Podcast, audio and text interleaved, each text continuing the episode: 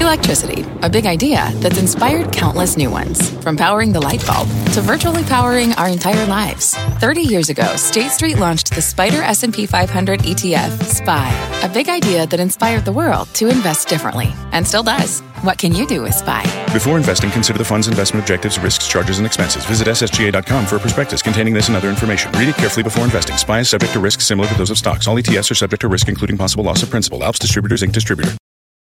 You're listening to The Exchange. Here's today's show. Thank you, Scott. Good weekend to you as well, and happy More New Records Friday. Welcome to The Exchange. I'm Brian Sullivan. Here's what's ahead. Call them the trillion dollar horseman, Alphabet joining the four comma club as investors continue to bet on tech giants.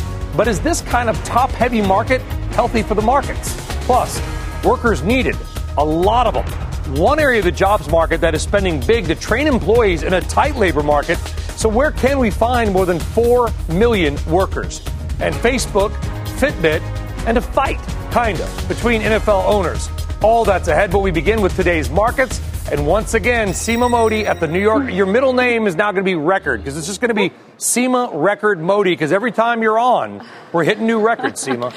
I'll take it, Brian, from you any day. Stocks continuing their steady ascent to historic highs, as you were just pointing out. We typically see a slightly more defensive tone as we head into a long weekend, so watch out for, the da- for that. The Dow currently up 29 points, and we should point out that we did see new highs in Japan and Europe this morning. Despite the drag from high profile names like Uber and Lyft last year, the Renaissance IPO ETF actually hitting an all time high just in the last hour. Want to point your attention to Phoenix Tree Holdings. That is one of China's largest co-living platforms. It went public here at the NYSE, pricing a downsized IPO at 13.50 a share. That was well below the expected range. The stock is down 3%. Fundraising by Chinese companies on Wall Street plunged last year. In fact, the average Chinese issuer is down 18% since going public. The question now is whether the pause in U.S. China trade t- tensions will improve the IPO backdrop for some of these Chinese listed names. Brian, back to you. All right, good stuff there, Seema. Thank you very much. All right, so let's begin this program with the four comma club. The trillion dollar horseman, whatever you want to call it, Alphabet finally crossing that high water mark, notching a market cap of $1 trillion. Let's put this into a wee bit of context, shall we? The only time the top five market caps are concentrated in one sector like this, all five biggest companies were in the same group, was back in 1980, and they were in the oil industry. Of course, that year marked the end of what had been a pretty good run. Here to take a closer look at whether this should give you some pause is Bill Smead, CEO and CIO of Smead Capital Management, and James Cakmak, partner at Clockwise Capital. Good to see you as well. Bill, I want to start with you. Uh, are you comparing this to all the way back in 1980 when it was Exxon and Mobil and Texaco that were leading the charts? Brian, it's worse than you described. Uh, 12 of the 20 largest market caps at the end of 1980 in the Fortune 500 were oil companies. 12. Uh, it, it, at the height of the dot com bubble at the end of 99 and early 2000, only three of the five top market cap companies were tech related. I think Exxon and GE were still in the top five market caps, and Microsoft and Cisco and Intel and others took turns uh, being the largest market cap but why is at that, that time. bad, Bill? Why is that wrong? Uh, because there's only a few things that are guaranteed in the investment business, Brian. And the number one thing that's guaranteed is things will change. Uh, in, in, all of our economics classes, we learned that if something is extremely profitable from a, from a micro or macro standpoint, people will keep coming in and providing new competition to that, and, and, and marginal profit gets driven to, to zero in the stock market, the thing that's been the most profitable has, buy, has been buying revenue growth stories in an era where revenue growth is hard to come by. So our argument is this is the antithesis of 1981. It's exactly the mm-hmm. opposite of 1981 because 4.3% of the index is in, in, in energy, and back then it was 29%. Yeah. So think, think about what that means for technology if you want to make above average returns over the next 10 years. Yeah, James, what do you think? Are you worried about it? I mean, look, there's nothing magical about the trillion dollar valuations. It's just the fact that the addressable markets are larger than they've ever been. Now, looking back historically, only 15% of the time has the market traded north of 20 times. We're actually in one of those periods. Now, if you look at the FANGs more specifically, you know, they are actually not in nosebleed territory, but we are making a call for 2020 that they are at or approaching peak valuations. Now, the question is, you know, how sustainable are these trillion plus dollar valuations? And I think what will happen is these companies will bifurcate into two. On the one side, you'll have the companies that can continue to drive growth levers out of the existing infrastructure built over the last decade, and the other half, which will have to um, uh, uh, rely on third parties to drive that growth. I think Google, now a new entrant into the group, will ha- is in the former camp, while Apple and Amazon are continuing to be advantaged. Uh, in the, in well, I, I, guess, I guess, James, the question, nobody probably can actually answer it because we don't know, but, but take your best guess if and when investors grow tired of those five or six companies that we just talked about the Apples, Amazons, Microsofts, Googles, whatever and they start to sell them because they just think they're overvalued, will they put money into other parts of the market or will they take their ball and go home? Because if they do that, that puts the entire market at risk. I mean, look, the, the market is slightly overvalued. You know, if you look at the historical context, the slim majority of stocks are trading north of that 20 times threshold. Uh, but I think if you look at the tech se- uh, sector and companies more specifically, you know, I think they are not in nosebleed territory, uh, you know, at this time. You know, mm-hmm. it's, it's really about how do you identify the companies within uh, the sector that uh, can continue to drive growth in, in new forms yeah. Uh, versus relying on third parties like advertisers to come onto their platform. And Bill, I see itching to jump. I see itching to jump yeah. in here. Yeah, it, it, just think about it for just a minute. In 1980, when, when uh, energy had all the top names, there was no indexing. Now, 50 to 70% of the large cap money is agnostic indexed.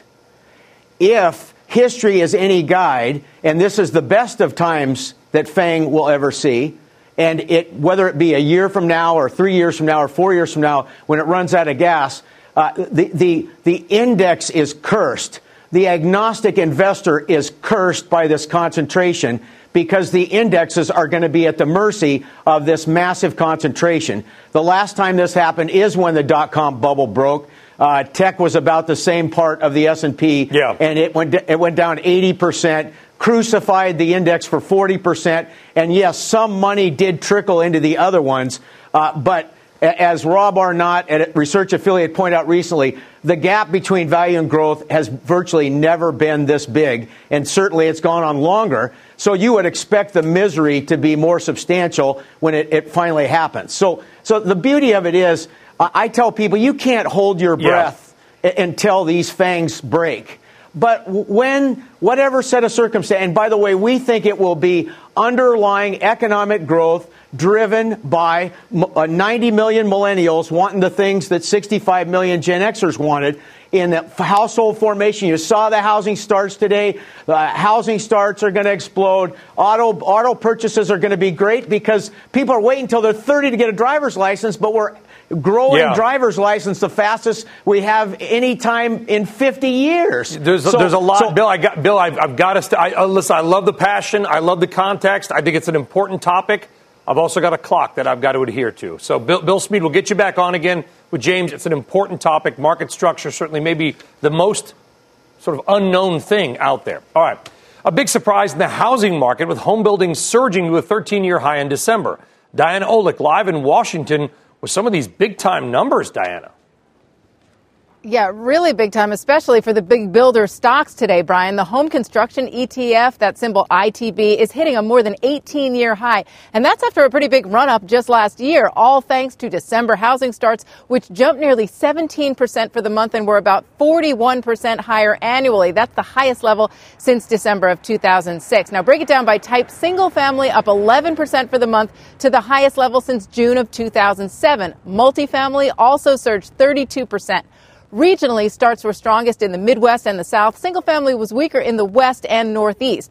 Now, building permits, which are an indicator of future construction, they were down for the month for both single and multifamily, but single family was almost 11% higher compared with December of last year, while multifamily about 3% lower. Now, low mortgage rates are driving demand and builders are finally shifting to those cheaper products. So that's why we're seeing all this demand now. Brian? All right, Diana Olick with some big time housing numbers. Thank you very much, Diana. All right, do not go anywhere, folks. We are just getting started. Here's what else is coming up on the exchange. Coming up, the head of the Business Roundtable tells us what corporate America is saying about this week's big two trade deals. Plus, the markets continuing their historic run. Will it continue? We'll get the technical take. And a triple play for Facebook a lawsuit, a change in its WhatsApp strategy, and maybe TV shows aren't a great bet.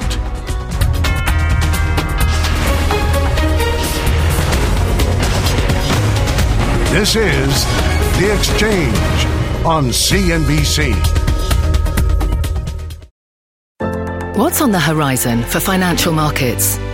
At PGIM, it's a question that over 1,400 investment professionals relentlessly research in pursuit of your long term goals. Specialised across asset classes, but united in collaboration, our teams provide global and local expertise. Our investments shape tomorrow, today. Pursue your tomorrow with PGIM, a leading global asset manager.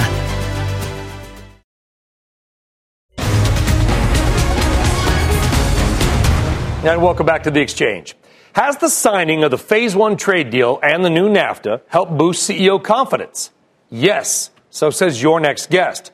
Let's find out why. Steve Odland is president and CEO of the Conference Board and a CBC contributor. And Steve, is it because they're glad that this uncertainty is sort of kind of mostly off the table? Or is it that they maybe believe that those two deals signed this week are going to actually help the economy?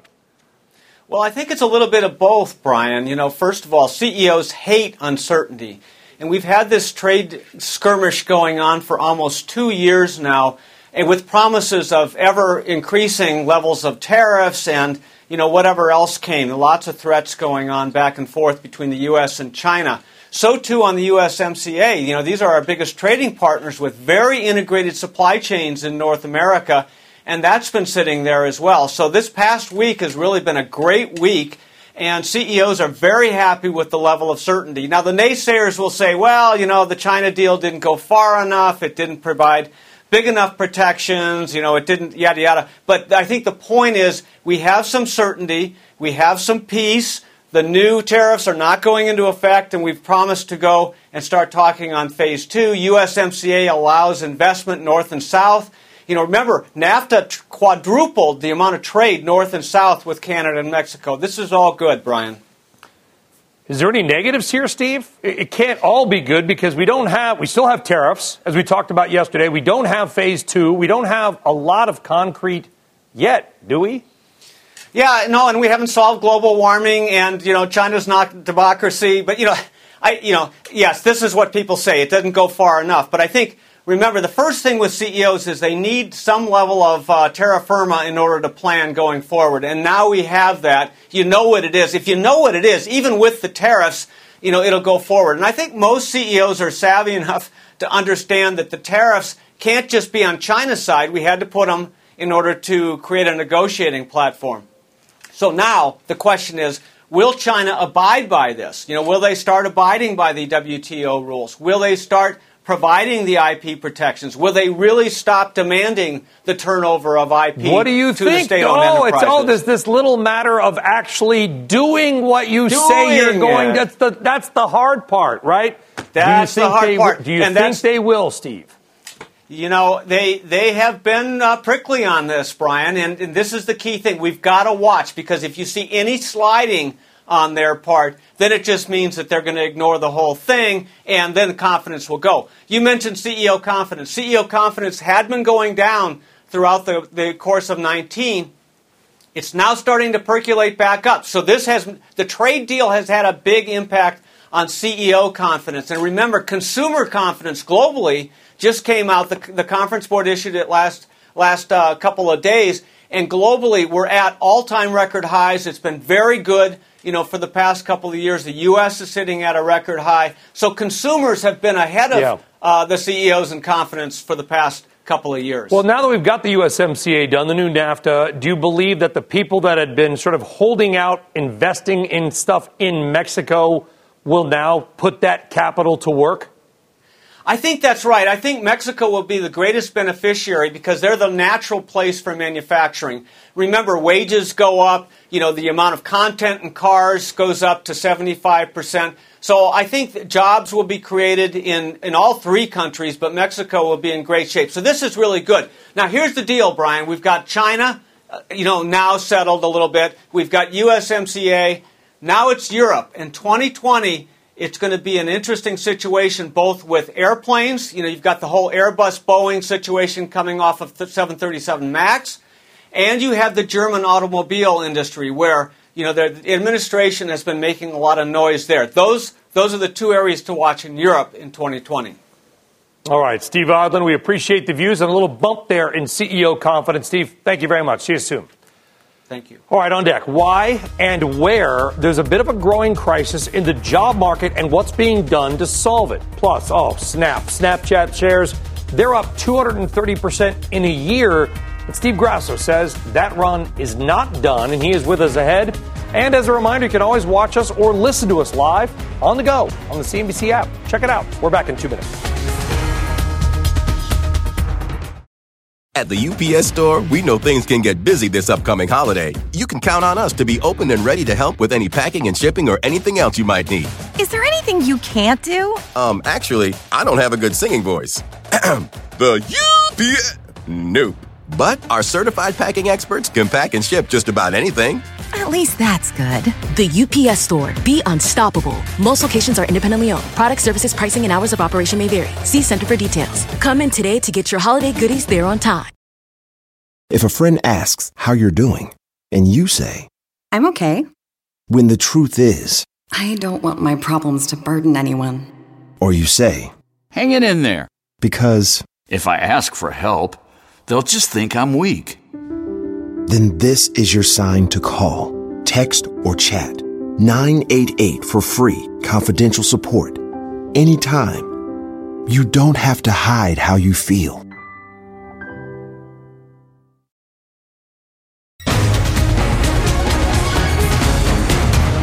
All right, welcome back. You can call this stock rally whatever you want deserved, overdone, Fed induced. But whatever you call it, it has been a juggernaut. And much attention now is being posed to one simple question How long can this possibly last? Let's now bring in Steve Grasso, Director of Institutional Sales at Stuart Frankel, for a little bit of technical analysis and chart magic on this rally. What do you think, Steve? A lot of gas left in the tank? Yeah, you, you know, the way you have to look at technicals, Brian, is you have to look at from where we came and where we could possibly go to. So why don't we just look back at this chart? So what's missing that we, we, we didn't want to go so far back to lose a lot of the context. So let's go back to December, uh, September and December of 2018. We went back to uh, a level basically on the dip to 2350 where did we come from basically was around that 2900 and change level. So if you take these two in context and you spit out some some overshoot levels, you come up with pretty much where we are right here, but let's call it 3395 all the way up to if you want to talk about real gas left in the tank 3535 those are two tremendous levels. So we're going to lose a lot of bull, uh, bears and a lot of uh, rational people if we spit out this number. So let's forget about the 35 35. This is the next logical resistance level for us. It's totally reasonable, about yeah. 2% up from here. If we have to dive here, that's about 6% up from there. But let's be rational. What happens if this doesn't work out? So, what you want to look at is the 20 day moving average, which is basically your momentum indicator. And where is that level? 3250, let's call it. Okay, that's, so the, that's buyer, the level we've got to watch. If we start to roll over a little bit, 3250 might be some kind of support. That, Steve, is a very good looking chart. A better looking chart, at least in the near term, is, I think, your favorite single stock right now, and that is Snapchat. Exactly. So for me, so I, have been involved in this trade. I've recommended this trade. I've been on fast money. I pointed out charts on this trade. So for me, I'm long it around $14. Now, when you start to see, I, I think you mentioned it the other night on air, Brian, the $17 mark. That was what? The IPO price of Snap. So once a chart, once a stock hits the IPO price after being below for so long, naturally what you get is a lot of buy through buyers. And immediately, once you hit that level, what does the analyst community do? They start raising price targets because they don't want to look foolish right? So it's human nature. So now we have a street high today of 24 that UBS put on it and that was a matching street high. There was already a 24 on it. And most of them are clustering around $20, $21. JP Morgan is a $20 mm-hmm. price target. Where do I think this thing goes? I think it probably goes to 21. 224. And if you start to eclipse that, I think you have a real potential here to break out substantially. So everyone yep. gets nervous on, on, on Snap, Brian, because of where it came from. Look at this level right here. So everyone says, oh my Lord, I don't want to be involved in any stock like that. I'll tell you one thing these are the only stocks I want to be involved in with charts like this. So I think you yeah. have the ability rationally 21 to 24. I'm staying long. I think I'm going to get $30 out of the stock. Wow, $30 call and snap. I know you've been right on the mark on this, Steve Grasso. Thank you very much, buddy. We, we appreciate you joining us. See you this weekend. All right, take care. Thanks, bud. All right, let's get a CNBC News update. Here now, once again, is Sue Herrera. Sue. Hello, Brian. Hello, everybody. Here's what's happening at this hour. White House economic advisor Larry Kudlow telling reporters that Judy Shelton, one of President Trump's picks to serve on the Federal Reserve Board, should have no trouble winning Senate confirmation. I think uh, she will work very well inside the Fed. She's a brilliant woman. She's had a lot of experience in top jobs, including this current position in the Bank for Reconstruction. And um, she'll be a good addition to the to the to the board. The CDC now says that the flu is widespread in every state except Oregon and Hawaii. 32 states are reporting high activity, which is actually a decrease from last week's 33. More than 6,600 people have died from the flu. And art experts have confirmed that a painting discovered hidden inside an Italian art gallery's walls is indeed Gustav Klimt's Portrait of a Lady. It was reported stolen from the gallery nearly 23 years ago. Questions still unanswered who took it, and whether it actually ever left the museum's property. It's a whodunit. That's the news update this hour. Brian, back to you. Sounds like maybe it's a no one done it. It could be. Right, would they just plaster over the. uh, maybe during construction. Who knows? Was ist das? Let's just build a wall. All right, Sue Herrera, thank you very much. All right, here, here's what else is coming up on the exchange.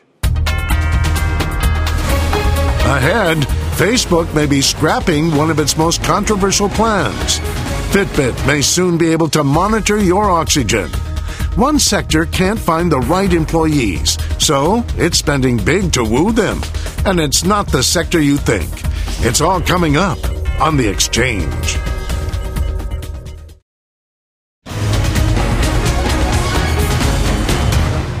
Facebook, Fitbit, space, and football owners are a bit upset. It is time for What Else Rapid Fire. Here now to talk about it, Eric Chemi, Morgan Brennan, and CNBC contributor Ed Lee, reporter for the New York Times. All right, first up, according to reports, Facebook is pausing the rollout of ads within WhatsApp, though it says it still could be a long-term possibility. Remember, Facebook bought WhatsApp for 22 billion in 2014 and has yet to really monetize it.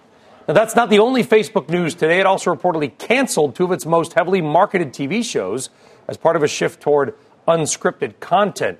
Um, Ed, I, I don't know why. Maybe you do. Why they canceled the ads, but the idea, I guess, of an ad is that they track what you do. The ad is targeted.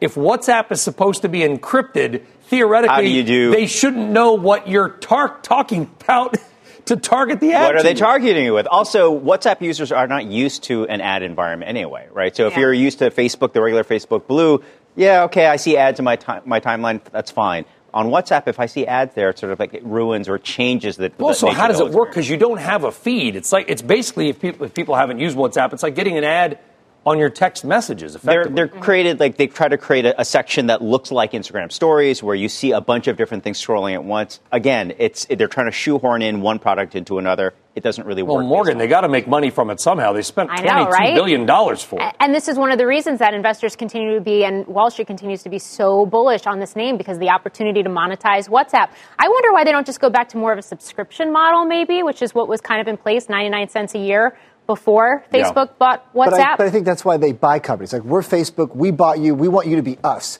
We don't have a monthly fee. We have ads, so we want you to look like us. But if you're not So going to utilize model. and leverage that data against Well, ads, they're not for example, then- theoretically because WhatsApp is yet. encrypted. They shouldn't know the data, and I think by putting ads there, they are implicitly acknowledging Yeah. that they're reading your your WhatsApp Unless they're message. non-targeted, they could just be ads. Like on Right, regular. they But then, just be yeah, so okay, so, So on my the point of WhatsApp it? feed, I'll get a you know an, an ad for something I'm completely disinterested in. That doesn't serve much purpose. I think monetizing is the correct. You're not going to pay 22 billion dollars for something you're not going to monetize. Yeah. I think they're trying Or to move more tied to into your customer service. Facebook- customer service, Right. payments, quickly, which quickly, could make a lot yes. of sense. round the horn. How much would you pay for total privacy a year on WhatsApp or Facebook? Hundred dollars a year. Yeah, probably. Or there are plenty of other services Maybe now that, something Yeah, that that's are free or, or near free that that have privacy that aren't owned by Facebook. Okay, topic two. Sure. Fitbit bringing blood this oxygen topic. monitoring on some of its devices. the new feature can be used to detect changes in breathing during sleep. Remember, Google is now going to own Facebook. Eric Chemi. Fitbit. Fitbit. Does that make This- this- What did I say? that like- That would have Was been that a like a breaking news special- headline. just- Holy. Facebook and WhatsApp. Hey, so that if was Google ever one. buys Facebook, you're going to come back and apologize. and say, you were right, man. Exactly. Breaking that slip news of right the here. tongue. But- um, no, but we just talked about. Does so, this bother? Yes, so we just talked about all of the WhatsApp, the tracking, the encryption. So with Fitbit now, if they're going to have all this extra data, but it's owned by Google, and Google, as the Wall Street Journal reported just a few days ago, they've got all these deals with hospitals. They are going big on medical records, Yeah. health records. I don't think most consumers want Google to have this much information about you as a person. So we're already tracking your emails. I know everything you're searching on Google. I know all the videos you're watching on YouTube. Now I know everything about your health data. That seems scary. That seems like a lot. Yeah, which I think is exactly why I think that's there a con- were. Concern, right? Exactly. Sorry to interrupt there. Go ahead. Um, I, I think in this case, though, it's as much a move to differentiate themselves from Apple. You know, what can we do with this that Apple doesn't do? And so it feels incremental. I think there's definite danger there. I don't know how smart Google ultimately is in trying to combine all these different things. They're a big, smart company, but they, they have a lot of missteps as well. I don't think it's as uh, sinister, maybe, as it was. Yeah, and I don't think this deal has actually fully cleared all the hurdles. Shareholders have Mm-hmm. voted for it, but there's still some, you know, regulatory review that's happening as well. But there were reports after this acquisition was announced that you had people that were canceling their subscriptions. To your point uh, of Fitbit because they were worried about the privacy. There are people that are just worried about Google. I mean, that's. I, The other thing is, are you going to want to like sleep with a Fitbit A on lot your of wrist? people I think you're That supposed sound- to. It A lot of shows when you're already. asleep and Yeah. how No, but long I'm you saying sleep. like that doesn't sound very comfortable to me. I, I used to. I, I used to wear me. the Fitbit when I was doing the 5 a.m. show, and I was so depressed by the data on sleep that I had to take it off. took it off. it was like three. That was me when I was working two 40 out. two hours, They're 45 minutes. But now Google will know in advance that you're depressed. I know that I'll get ads for antidepressants in my Gmail feed. It all works Exactly. It all works out. All right, everything's fine. Topic three is out of this world, Morgan. SpaceX Woohoo. preparing for its last big test before human spaceflight.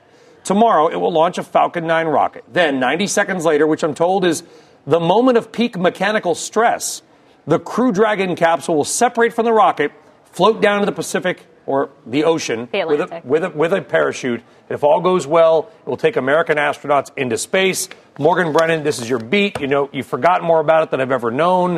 but it kind of feels like 1962. We're Well- going to put a guy in a capsule and he's going to come down via parachute. That's exactly why they're doing this test. This is called the in-flight abort test. It's the last final big test for SpaceX with this Crew Dragon. If it goes well tomorrow, next couple of weeks to next couple of months, you're going to see astronauts get on board this thing and start flying up to the International What's Space the Station. business model here? Stakes have never been higher, especially given what happened with Boeing's Starliner test last month. which, did which did not work. If it No. It, it was it did not make its way to the International Space Station. Unclear whether that's going to have to have another test before astronauts so get on board. if this works, Morgan, what does it mean?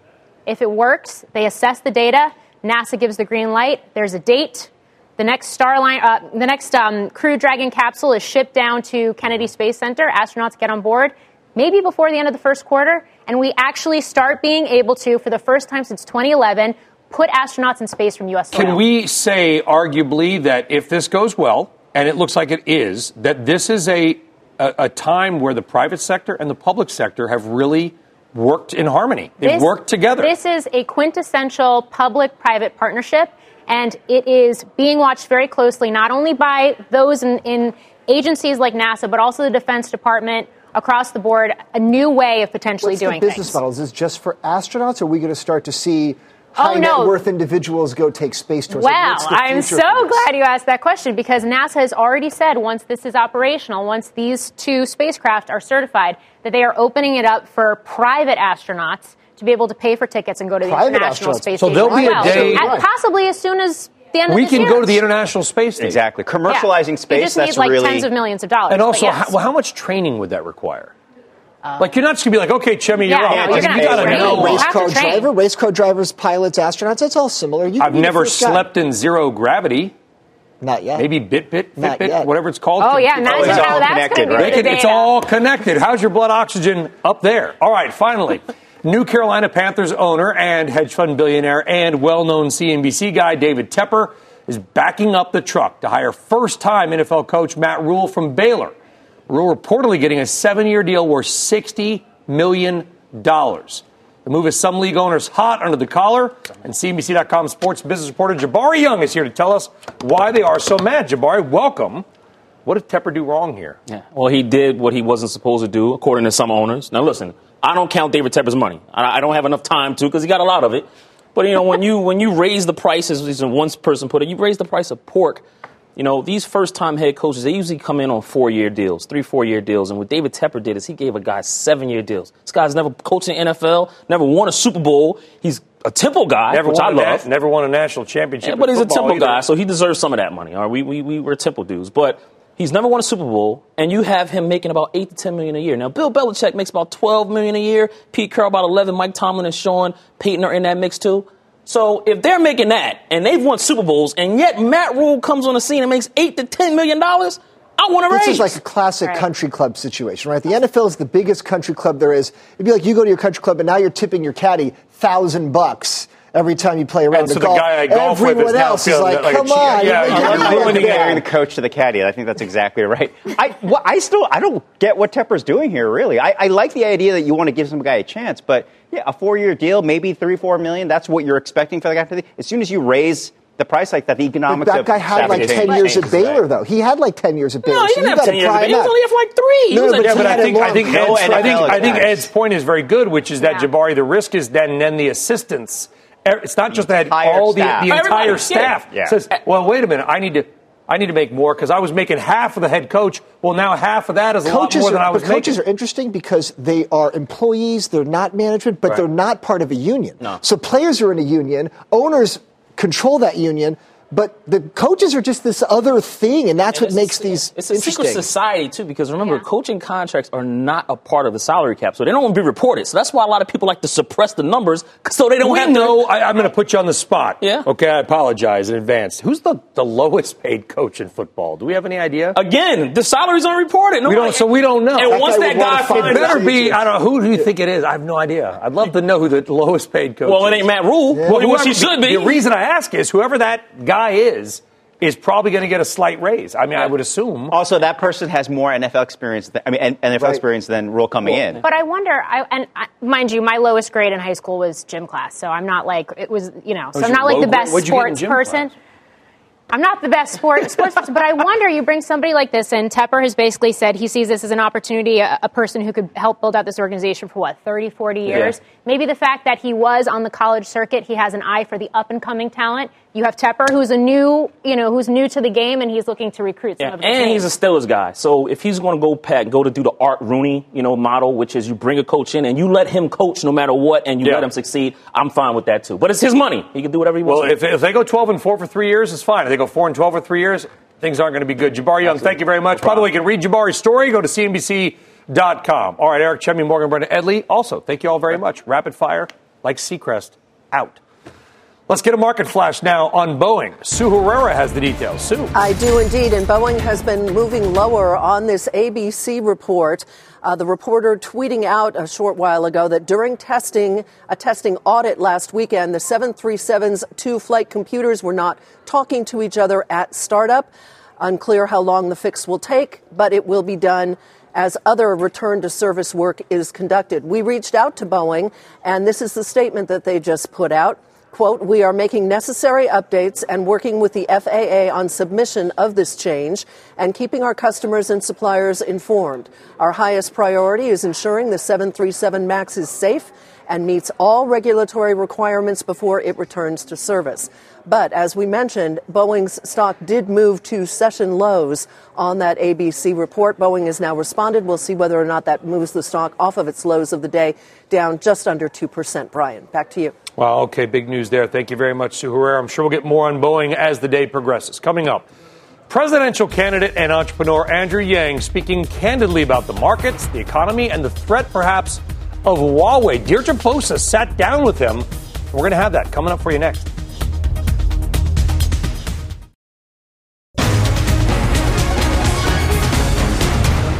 Well, we are just now 17 days away from the Iowa caucus, and the 2020 campaigns are in full swing. Deirdre Bosa got a chance to do a kind of a rapid fire interview with presidential candidate Andrew Yang last night. She started with a question that we've been asking here at CNBC Is the stock market overvalued? Overvalued. Big tech, regulate or break up? Um, you can't oversimplify to the, that extent. You need to actually dig in and solve the problems you're concerned about. Recession in 2020, likely or unlikely? I'd say a slight downturn in 2020 is very likely. What would you do? Uh, I would start putting more economic buying power into people's hands so that we have a trickle up economy. Private markets, frothy or not? Definitely frothy. I mean, did you see what happened at WeWork? And they're not alone. Harder job, Zuckerberg or Bezos? wow, they both have very hard jobs, but I'm going to say um, Zuckerberg. Huawei threat, over exaggerated or underappreciated? Uh, it's real, so I don't know if that means that it's uh, underappreciated, but it's real. Now, Yang also said that of all the media platforms, he likes Instagram the best. Well, manufacturers are set to spend big money this year to fix a persistent industry wide problem. We'll tell you what that is and the measures they're taking next. The Exchange is now a podcast. Listen to your favorite parts of the show you might have missed. Sign up now on Apple Podcasts, Spotify, Stitcher, and Google Podcasts.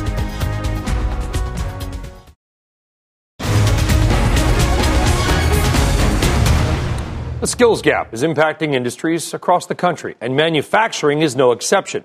With nearly half a million open jobs and a shortage of available talent, companies in the sector are gearing up to spend big on training this year.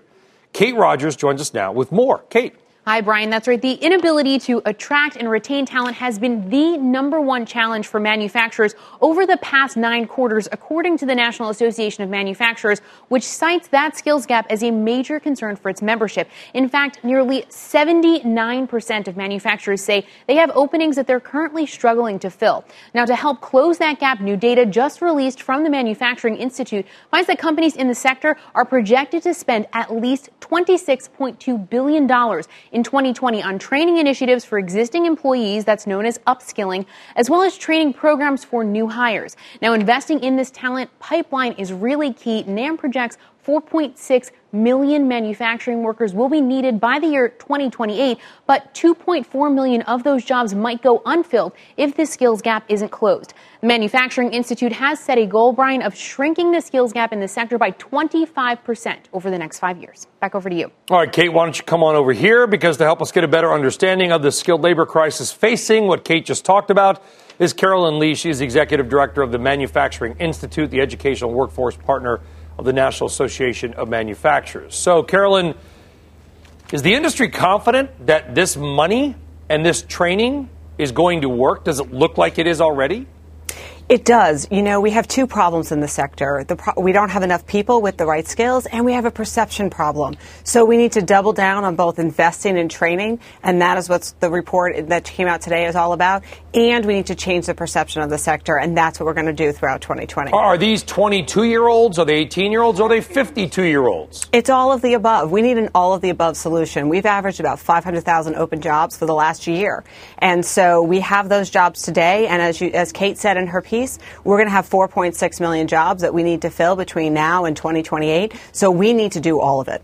Carolyn, this is really having a big impact, I know, on NAM's membership. I think about a third of the workforce, uh, I mean, rather, the companies that were surveyed said that they're actually turning down job opportunities because they don't have the skilled labor needed in order to complete some of the work that's coming in. So, what does this mean for the sector as a whole if these jobs can't be filled? Well, if we can't be filled, then if these jobs can't be filled, then we're not going to be as competitive, and that's why there's no looking at what might not happen. We have to dive all in, and that's what the sector is doing to to rise to this challenge, to change the perception so that tomorrow's workers come into our sector, and that's what we're doing through our Creators Wanted campaign, and also train those workers that we have today, because the worker you have today is Yeah. the next job you need to Well, fill. Carolyn, you know, uh, one thing that, I, that I've been talking about for a couple of years here is so called geographic mobility. I mean, when I was 15, my family packed up our stuff and moved from San Diego to, to Virginia basically to start over. You know, if you're in Flint, Michigan, and you're underemployed or unemployed, and you'd like to move to Huntsville, Alabama, where there's a new car factory, but you can't sell your house without going into Hawk, you won't go in a lot of cases. What else can we do to get the maybe the skilled workers to where the jobs are? Well, we need to tell the story. You're right. We need to show people where the where the jobs are and talk to them about the opportunities and talk to them about what this future in the sector so they can make that leap and take that opportunity because they know they'll have a growth trajectory. And that's what this story about the investment in training is really about. It means that your job will be continually evolving, uh, you'll be upskilled and you'll be rising to new challenges. So you'll have an interesting career ahead of you, not just a job. And I will add too, just in covering this, I mean, the average manufacturing worker made almost ninety thousand dollars last year, according right. to to NAM. So these are very good paying jobs. A lot of them have benefits. We talked to a company yesterday is offering all kinds of things, including 401ks with matches, in addition to all of this training that's being done. So it, it is a career. It's certainly a, a good paying one, and as we know, Yeah. there are a lot of open jobs. Well, and there, but there's a lot of people around the world, Carolyn, who are also looking for a job. And if we want to have you know competitive manufacturing, we probably need workers, as you said. Where does immigration fall in this debate? Look, we know we don't have enough people. We're at historic low unemployment levels, and we have a huge amount of open jobs. So we need everybody who is interested and has the capabilities to come to our sector. And that means part of the solution is absolutely immigration, and it's absolutely upskilling, reskilling, attracting more mm-hmm. people in away from other sectors, and making sure we're reaching those high school students who are the next worker and ready to come to the sector very soon. All right, Carolyn Lee and Kate Rogers, important discussion, big topic. Thank you both very much. Thanks so much for having me. Well, shares of Southern Company, eh, a little higher today, but they got an upgrade from KeyBank saying despite rocketing last year, this energy and utility company still has a lot of room to run. We're going to find out why with the analyst behind the call next. Deeper data at CNBC. December container volumes at the Port of Los Angeles fell 17.3% from year ago levels. It is the fourth straight month of year over year declines.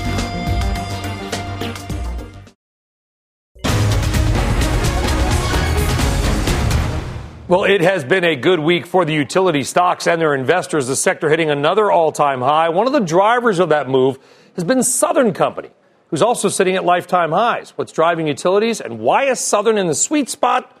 Let's bring in Sophie Karp, equity research analyst at KeyBank Capital Markets, just upgrading it to a overweight from a sector weight. Sophie, welcome to the program. Pardon my cynicism, but why should anyone buy a utility, boring old utility, right? Regulated growth that's already up 30 plus percent in a year? Hi, thanks for having me. Well, I'll tell you why. Because Southern is a premium name, and despite its run that it had in 2019, it is still trading at a discount to the large regulated peers, and we think it should close that discount and then proceed and trade at a premium over time.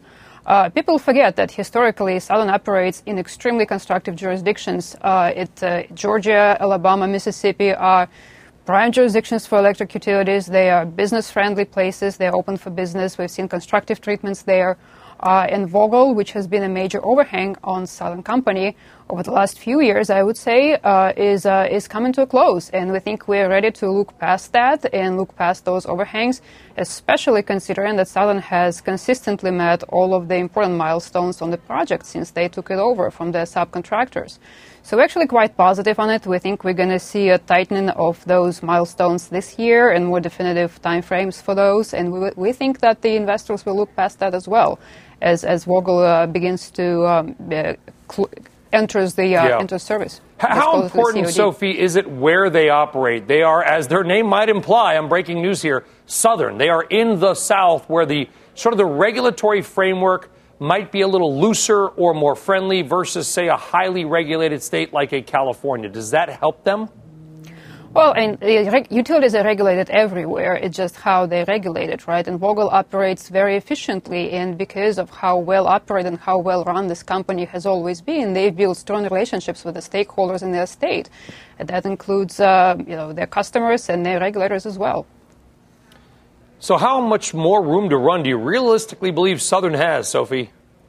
Well, I'll tell you what, Southern trades at about two turns discount to uh, the average of the large cap uh, regulated peers, and we think it could go and trade at a multiple uh, uh, at uh, two or three turns premium longer term. That's what we've seen there historically pre Vogtle, and we think once Vogtle kind of moves to the rear view mirror, uh, this is where Southern's going. Sophie Karp, KeyBank Capital Markets, upgrading. Who knew the utility stocks were going to be one of the best performing sectors the last 12 months? It sounds like you did. Uh, and Sophie Karp, we certainly appreciate you coming on the network. We'll get you back on again soon. Thank you very Thank you. much. All right, so folks, you hear a lot about ESG investing, environmental, social governance, right? Well, is it just talk? It is not. Tonight on Fast Money, we're going to have the CEO and chairman of BNP Paribas Americas to talk about ESG investing. And it's not just we're going to make a loan to buy a windmill. Have you ever heard about debt issued by major companies that fluctuates in rates based on carbon emissions goals? They exist, and the industry is booming. We'll talk to Jean-Yves Fillion tonight on Fast Money. I'll see you there for 5 p.m. Eastern Time tonight with that guy. It's going to be an interesting interview. It's going to open your eye, trust me, on a topic that many people are skeptical of. By the way, markets, new record highs, been a great week. You've been listening to The Exchange. Make sure you're subscribed to get each episode every day, same time, same place. If a friend asks how you're doing, and you say, I'm okay. When the truth is, I don't want my problems to burden anyone. or you say, Hang it in there. because, If I ask for help, they'll just think I'm weak. then this is your sign to call, text, or chat 988 for free, confidential support. Anytime. You don't have to hide how you feel.